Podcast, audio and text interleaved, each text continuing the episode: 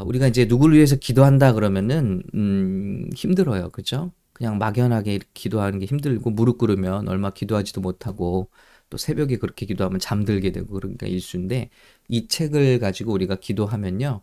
어, 그 기도가 너무 스릴 있고 또 아주 그 기대감이 넘치고 보람이 있는 기도로 변하게 됩니다. 아, 오늘은 무려 그런 어려움에 빠진 친구들을 위해서 기도하는 법 15가지. 그러니까 이런 원리로 우리가 기도하게 되면 굉장히 파워풀하고도 디테일하고 또 어, 능력 있는 기도를 하게 된다는 거죠. 여러분, 남을 위해서 기도하는데 대강 기도해 보세요. 그 응답 하나만 합니다. 기도.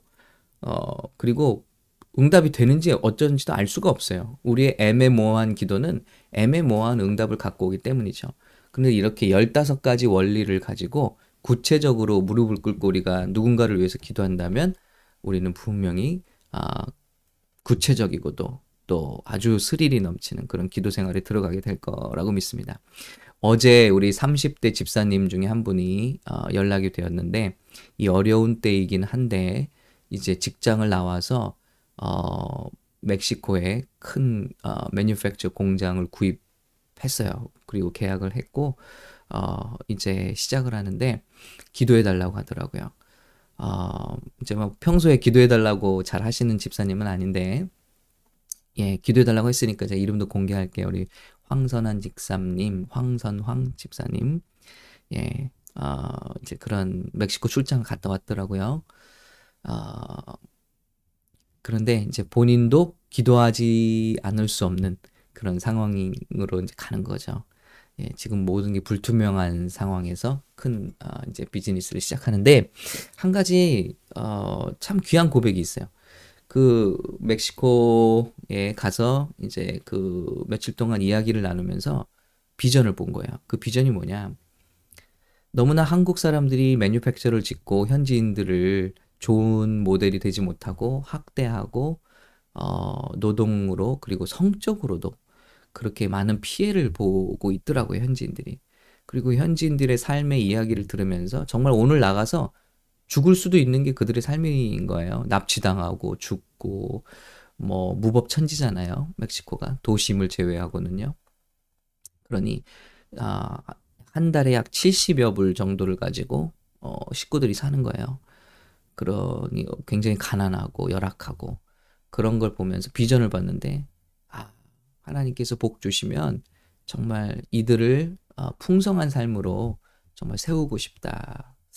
예, 하면서 말하면서 울컥하더라고요. 음, 참 하나님의 때가 되고 하나님께서 귀한 일 어, 시작하시려고 하는구나 하면서 중보하게 되는데 기도하게 되더라고요. 여러분 오늘 함께 기도해 주시기 바랍니다. 여러분 이렇듯 우리는 여러 기도의 요청을 받게 돼요. 어려움에 처한 사람들.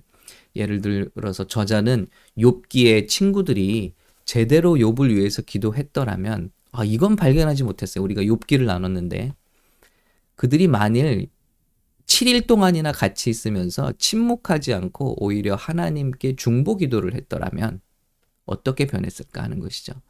그러면 최소한 적어도 그들이 욥의 마음을 후벼 파는 어리석은 조언 따위를 하진 않았을 것이다. 어, 예. 그 점을 파, 그 점을 생각하지 못했어요. 저는 7일을 아, 그냥 아무 말 않고 가만히 있어주는 것도 굉장히 큰 위로라고 생각을 했는데 그것을 넘어서서 그들이 하나님께 중보했더라면 어떻게 변했을까 하는 것이죠. 그리고 지적하는 건 뭐냐면요. 그렇게 기도했더라면 지혜로운 조언자, 지혜로운 위로자들이 되었을 것이고 두 번째는 욥의 생애를 거쳐서 하나님의 뜻이 더 빨리 어, 성취되었을 수 있었을 것이다 하는 것을 지적하는 거예요. 와 이거는 또 다른 관점이다. 그래서 어, 우리 기도가 얼마나 큰 어려움을 당한 성도들을 우리 친구들을 위해서 큰 역할을 할 수 있는지 자 그러면 서론 빼고요. 우리 15가지로 바로 뛰어들도록 하겠습니다. 사실은 17가지를 썼어요. 책에서는. 그러니 얼마나 디테일한 파워풀한 기도인지 모르겠어요. 자, 우리도 기도하겠습니다. 첫 번째, 하나님께서 그들을 기적의 손길로 간섭해 주시도록 하나님 이런 어려움 가운데 있습니다. 기적의 손길을 베풀어 주세요. 하는 거죠. 왜냐하면 우리의 도움이 아니라 하나님의 도움이 더 능력이 있으니까요. 자, 두 번째는요. 하나님께서 그들의 삶을 통해서 최대한 어, 영광 받으시도록 영광 받으시도록 예. 하나님 이런 일들을 통해서 하나님께서 우리 친구를 통해서 영광 받으시기 원합니다. 그런 예가 뭐가 있을까요? 로마서 8장에 있는 말씀처럼 이 일을 통해서 우리 친구가 하나님의 형상을 예수님의 형상을 더 닮아가는 계기가 되기 원합니다. 그럼 우리는 어려움 당하면 어려움 물리쳐 주세요. 어려움 끝나게 해 주세요. 그게 아니라 어, 하나님 정말 최대한 영광 받으시기 원합니다. 그리고요 세 번째 어, 이 어려움을 통해서 나에게 무엇을 가르치는지 보여주시기 원합니다. 네, 어려움 당한 친구들을 위해서 기도하는데 이 어려움을 통해서 나에게도 가르쳐 주시는 바를 가르쳐 달라는 거죠. 예. 그리고 우리가 유혹에 넘어지지 않도록 어려움 당한 친구들을 통해서 자, 왜냐하면 많은 분들이 시험 당한 분들 위로하러 갔다가 본인이 시험 드는 경우들이 많거든요. 아, 그리고 본인이 넘어지고요. 그래서 예수님을 예수님이 중보기도가 필요하신 시간이 인생에 딱 한 번 있으셨죠. 십자가 지시기 전에 아, 제자들에게 기도를 부탁하죠. 그런데 기도를 부탁하신데 뭐라고 하시냐면 너희가 어, 시험에 들지 않도록 깨어 기도하라. 그러니까 우리가 진정으로 중보 기도를 할 때 진정한 중보 기도는 연민에 빠지거나 아니면 그저 개인적인 감정에 빠져서 함께 뭐 슬퍼하거나 함께 시험에 빠지는 그런 기도가 아니라 예 그런 기도를 하면서 또한 내가 무엇을 배울지를 배우는 것 그것이 어, 또 중보 기도의 묘미라는 것입니다. 그래서 만약에 제자들이 예수님을 위해서 기도했더라면 오히려 그들이 시험에 들지 않는 어, 그런 지혜를 얻었을 것이다. 능력을 얻었을 것이다. 하고 있어요. 자, 어, 네 번째입니다. 친구들을 통해서 우리가 받은 축복에 감사하라. 우리 어려움에 빠진 친구들을 위해서 기도하면서 thank for them. 예. 그래서 어, 이 친구를 통해서 제가 감사합니다. 이 친구 때문에 감사합니다. 하나님께 그런 기도자로 나가라는 것이죠. 예. 중요한 포인트인 것 같아요. 다섯 번째, 그들을 위해 내가 효과적으로 기도하지 못하게 하는 장애물이 무엇인지를 파악하라. 그것을 보여달라고 기도하라. 는 것이죠. 뭐, 예를 들면, 어, 용서하지 못함이라든지, 또 시기 질투라든지, 어, 이런 것들이. 그래서 진정으로 그 사람의 승리가 내가 기쁨이 되고 그 사람의 아픔이 내 아픔이 되도록, 어, 그런 장애물이 없도록 기도하라는 것이죠. 여섯 번째, 그 친구들을 향한 하나님의 사랑으로 가득 채워주시기를. 예. 예를 들어, 우리가 선교지를 위해서 기도하는데요. 선교지를 향한 사랑이 우리 마음 가운데 먼저 흘러야겠죠. 예. 로마서 5장 5절을 인용하고 있어요. 우리에게 주신 성령으로 말미암아 하나님의 사랑이 우리 마음에 부은 바 됨이니 그랬습니다. 예. 사랑으로 역사하는 믿음뿐이니라. 갈라디아서 5장 6절. 자, 믿음이 언제 기도로 역사하느냐? 우리가 사랑이 있을 때 역사한다는 겁니다. 그냥 뇌가리는 것은 주문에 불과한 것이고요. 하나님의 사랑이 듬뿍 부어질 때 선교지건 그 친구이건 우리 가족이건 간에 하나님께서 그를 향한 사랑이 내 안에 부어지도록 어, 기도를 요청하는 것이죠. 하나님께. 그때 역사는 힘이 큰 중보가 될 것입니다. 또 일곱 번째, 어려움 당하는 친구들에게 계시를 주시기를 기도한다는 것입니다. 예, 이 어려움을 통해서 하나님께서 그에게 깨달음을 주시기를 그의 성품에 대해서 더 알 수 있도록 하나님이 일하시는 방법을 더 이해할 수 있도록 우리 Way Maker 찬양처럼 하나님이 일하시는 방법을 보이지 않더라도 깨달을 수 있도록 계시를 위해서 기도하는 여러분 그러니까 보세요. 우리 보통 우리 한국 교회에서 성도들을 위해서 기도하는 것 중보기도 팀이 주로 뭐 합니까? 그 문제 해결 팀이에요. 그래서 이런 이런 문제가 있습니다. 저런 문제가 있습니다. 뭐 승진 앞두고 있습니다. 뭐 앞두고 있습니다. 이런 게 아니라 굉장히 성경적인 중보로 들어가잖아요. 무려 어 17가지나요. 네, 또 가겠습니다. 여덟 번째. 찬양하고 예배하는 삶이 얼마나 중요한지 그들에게 계시하여 주시길 위해서 기도하라. 예. 그러니까 이 어려움 가운데서 문득 야 내가 기도해야겠다. 와, 내가 찬양해야겠다. 내가 예배해야겠다.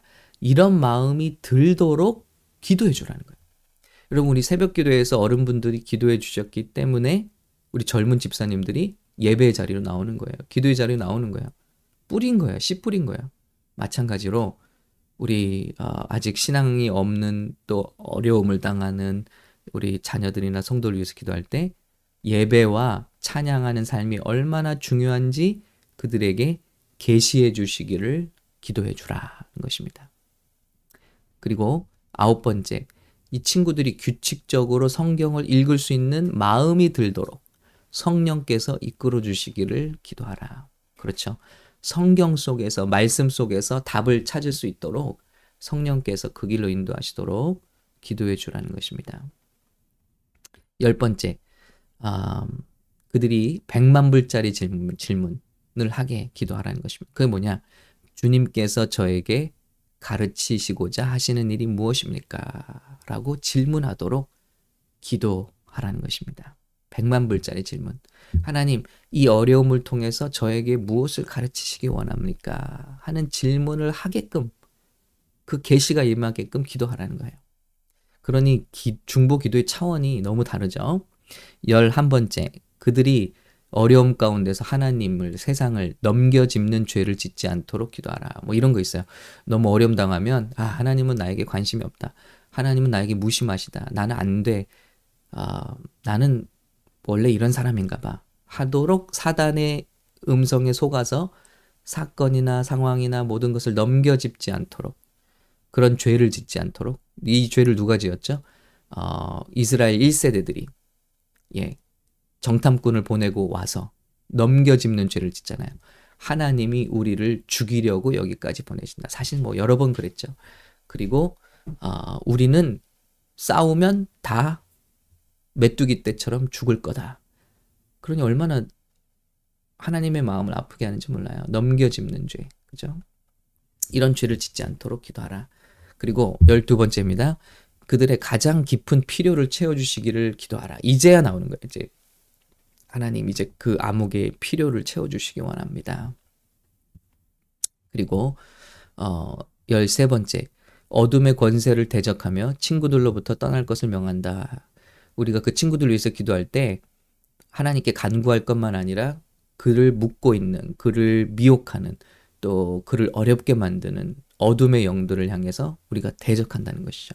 특별히 우리 자녀들을 위해서 기도할 때 그들에게 믿음을 잘하지 못하게 하는 이 모든 어, 영들에 대해서 어, 유혹하고 중독에 빠지게 만들고 어둡게 만드는 모든 어, 영들에 대해서 우리가 명하는 것입니다. 예수님의 이름으로 명하는 것입니다.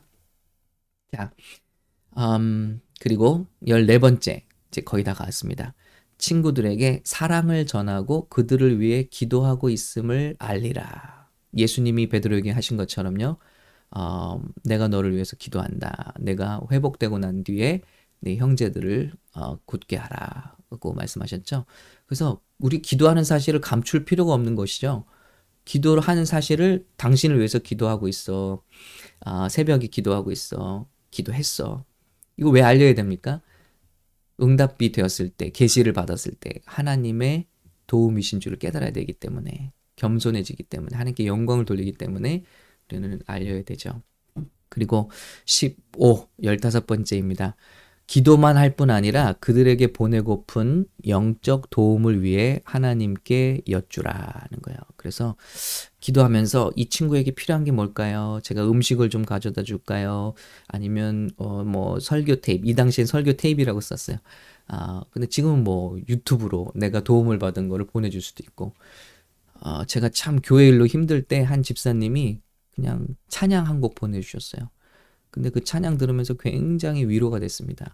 음, 그러니까 하나님께 기도하면서 실제적으로 제가 뭘 도와줄 수 있을까요? 그러나 절대 하나님의 음성보다 앞서가지 말라. 괜히 막 지적질하는 거 보내주고 뭐, 이, 뭐, 그렇죠. 가르치는 거 보내주고 이런 거 할 수 있죠. 아, 기도하면서 하나님보다 절대 앞서 행하지 말라. 그러면서 뭘 말씀하시냐면요. 예상한 시간에 치유되지 않는다 해도 많은 격려와 섬김을 통해 크게 용기를 얻게 될 수 있다. 굉장히 중요한 부분을 지적하고 있어요. 우리가 원하는 대로 병에 걸린 사람이 바로 치유가 되지 않아요. 근데 그게 하나님의 뜻일 때 뜻이 있다는 거예요. 그 기간 동안에 하나님만이 아니라 성도들로부터 받을 위로와 격려가 있다는 거예요. 그 분량이 채워질 게 있다는 거예요. 그, 그것이 채워지라는 거예요. 저희 아내가 뭐 말씀드렸잖아요. 말도 안 되게 뭐 진찰 받으러 갔는데 병원이 뭐 병원이 왜 전기가 나가서 셧다운 됩니까? 돌려보내고 뭐 굉장히 쉬운 진단이 피가 나서 못하고 이러기를 세네 번을 반복하면서 길어졌어요. 그러니까 기도들은 굉장히 많이 해주시는데 길어지는 거죠. 근데 이 기, 기간이 길어지면서 뭘 받냐면 성도님들의 사랑과 위로와 격려를 받는 거예요. 그런데 이것이 돌이켜보면 하나님의 뜻이었다는 거죠. 그러니까, 어, 그들에게 보내고픈 기도하면서 기도만 하지 말고 영적 도움을 위해 하나님께 여쭈라. 왜냐하면 하나님의 기적으로 해결될 일이 아니라 우리 동기 간에, 우리 성도들 간에 사랑과 위로로 채워져야 될 부분들이 있기 때문이라는 것입니다. 그러니 그것을 우리가 쓰임 받아야겠다 하는 것이죠. 굉장히 중요한 부분이야. 자, 시련을 당하면 하나님의 응답을 받기 전에 동역자들의 사랑을 경험하는 것이 하나님의 계획일 수가 있기 때문에 그렇습니다. 그렇기 때문에 기도하면서 실제적인 도움을 하나님께 엽주라. 그리고 마지막 16, 17번입니다. 소망을 가지고 기도하고요. 17번 응답이 지연되어도 포기하지 말고 계속해서 기도하라. 예. 말씀드렸죠. 지난주에 예. 절망의 음. 절망의 거인은 자포자기 아내를 데리고 음. 우리를 괴롭힙니다. 그때 우리는 소망과 함께 기도하고요. 그리고 어, 약속의 열쇠를 가지고 의심의 성을 탈출하게 되는 것이죠. 그래서 우리 기도에는 반드시 도전이 있습니다. 우리 기도에는 반드시 어, 시간이 필요해요. 씨를 심는다고 바로 열매가 나는 게 아니죠. 인내하면서 눈물로 씨를 뿌리는 것입니다. 오늘 이 말씀을 가지고요. 여러분, 어, 여러분의 오늘 금요일은 우리 어, 글로 이렇게 남기지 않고 여러분의 자리로 돌아가셔서 되도록 무릎을 꿇으시고 한번 기도하시고요. 이런 원리에 따라서 여러분에게 누구를 위해 기도하게 하시는지 이 원리를 따라서 기도하신 후에 오늘 예배가 마치기 전에 7시 한 10분경에 우리가 방송을 마치는데요. 그 전에 마지막으로 돌아오셔서 여러분께서 받으신 응답 그리고 축복 어, 중보의 제목들을 함께 나눠주시면 어, 감사하겠습니다. 그리고 시작하기 전에 여러분이 저를 위해서 기도해 주세요 하는 분 있다면 메시지 남겨주시면 어, 우리가 함께 기도하도록 하겠습니다. 이 원리에 따라서 우리 한번 어, 중보의 스릴이 있고 성취감 넘치는 중보 기도로 들어가 보겠습니다. 축복합니다. 하나님 아버지 감사합니다. 이 시간 중보의 용사들, 기도의 용사들이 여기 모여 있습니다. 하나님, 우리 교회 기도의 씨앗을 뿌리기 원합니다. 눈물로 뿌리지만은 하나님 기쁨으로 단을 거두게 될 줄로 믿습니다. 구체적인 기도에 구체적으로 응답해 주시고 간증이 나타나고 하나님께 영광이 될 줄로 믿습니다. 하나님 아버지 우리 성도님들 붙들어 주시고 기도하는 분들 붙들어 주시고 그 제목이 정말 하나님께 영광이 되게 도와주시고 어, 어둠 가운데 죄 가운데 있는 영혼들을 끌어낼 수 있는 능력의 기도자들이 될 수 있도록 축복해 주시옵소서. 가정마다 자녀들의 회복의 소식이 들려지게 하시고 간증이 일어나게 하옵소서. 감사드리며 예수님의 이름으로 축복하며 기도합니다. 아멘.